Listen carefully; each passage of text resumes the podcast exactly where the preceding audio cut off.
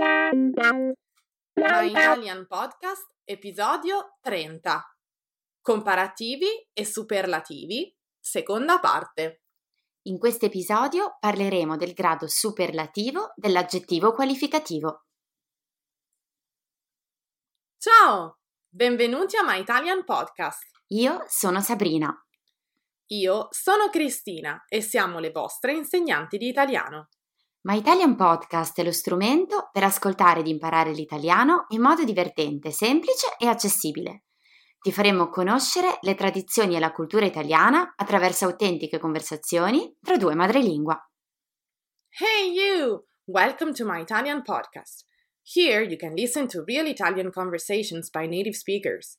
If you don't speak Italian yet, don't worry. Just subscribe to our newsletter to get more contents and the transcripts of all of our My Italian podcast episodes. Sigla!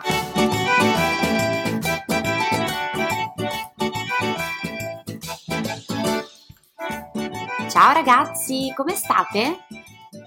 Ciao a tutti! Beh, se avete seguito il nostro ultimo episodio, vi ricorderete che abbiamo trattato un argomento grammaticale cioè i gradi dell'aggettivo. E vi ricorderete anche che abbiamo tralasciato l'ultimo grado, ovvero il superlativo, che esprime appunto il grado massimo di qualità. Ecco, allora oggi parleremo del superlativo. Iniziamo con il dire che il superlativo può essere di due tipi, relativo e assoluto.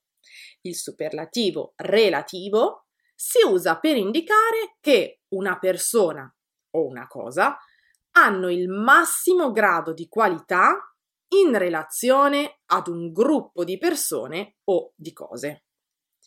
Il grado superlativo relativo si forma aggiungendo il più o il meno davanti all'aggettivo di grado 0 e per aggettivo di grado 0 intendo per esempio bello, brutto, simpatico. Il secondo termine di paragone è poi introdotto dalle preposizioni di e tra o fra e a volte può essere sottointeso. Quindi, ad esempio, vediamo alcune frasi. Luca è il più bravo della classe. Oppure Luca è il più simpatico, sottointeso ovviamente di tutti. Il secondo tipo di superlativo è quello assoluto, in cui si indica una qualità al suo massimo grado, senza termini di confronto e senza far riferimento ad altri termini di paragone. Il superlativo assoluto si forma aggiungendo al tema dell'aggettivo il suffisso issimo, che si modifica in genere numero a seconda del nome. Quindi, ad esempio, potremmo avere issima, issimi o issime. Per fare delle frasi potremmo dire Luca è bellissimo oppure i miei amici sono simpaticissimi. Esatto, quindi per ricapitolare velocemente possiamo dire che il superlativo relativo è sempre in comparazione con una persona o una cosa, mentre il superlativo assoluto non ha termini di confronto o di paragone. Però Sabrina sarebbe troppo facile finirla qui. Eh? Ovviamente ci sono casi particolari ed irregolarità, purtroppo. Ad esempio, possiamo dire che in italiano il superlativo assoluto si può formare anche ripetendo l'aggettivo. Per esempio, una casa piccola piccola. Oppure aggiungendo all'aggettivo i prefissi arci, extra, iper e super, come per esempio nella frase questo letto è super morbido. Devo dire che questo uso è anche molto colloquiale, eh? soprattutto tra i giovani, direi. O ancora, ecco, rafforzando l'aggettivo con tutto, come per esempio Luca era tutto felice. O, infine, ultimo caso, usando avverbi come molto o assai. Luca è assai bello e veramente, proprio, davvero o particolarmente. Oggi è una giornata particolarmente fredda. Beh, Cristina, sei stata esaustivissima, direi. Gli aggettivi che terminano in eo, io o u, invece, non hanno il superlativo e per formarlo usiamo gli avverbi molto, veramente e quelli che abbiamo elencato in precedenza. Ad esempio, Luca è molto ingenuo.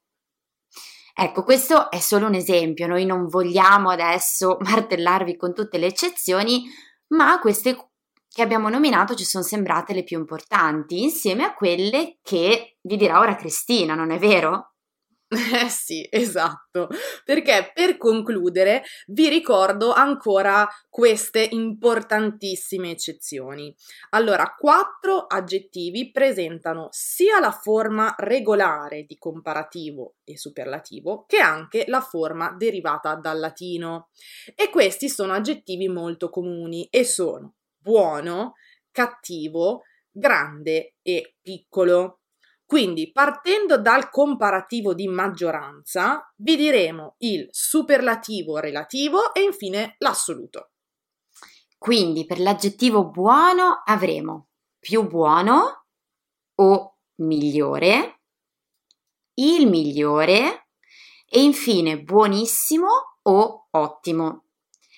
Per l'aggettivo cattivo avremo più cattivo o peggiore, il peggiore e infine, come superlativo assoluto, cattivissimo oppure pessimo.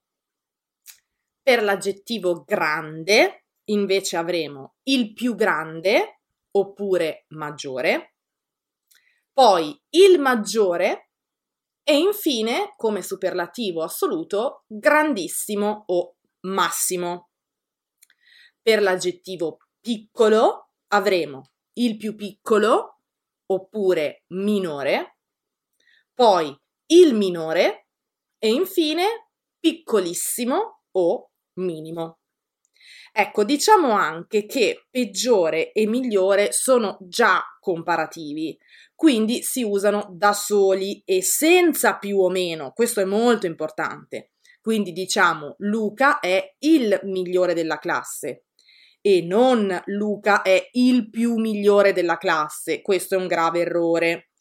Allo stesso modo, pessimo e ottimo sono già superlativi e non si possono usare nelle forme molto pessimo o ottimissimo. Anche questi sono due errori molto gravi. Quindi diremo la pizza è ottima, ma non potremo dire è molto ottima o è ottimissima. Esatto, Cristina, mamma mia, ragazzi, quante informazioni oggi, eh? Ma con la pratica e l'esercizio acquisirete anche tutte queste nuove informazioni. Per ora ricordatevi di seguirci sui nostri canali social, Facebook e Instagram, così da poter praticare l'italiano con noi ogni giorno. Esatto, Sabrina. E come sempre, se avete domande o dubbi, mi raccomando, contattateci. Ciao e alla prossima! Ciao a tutti!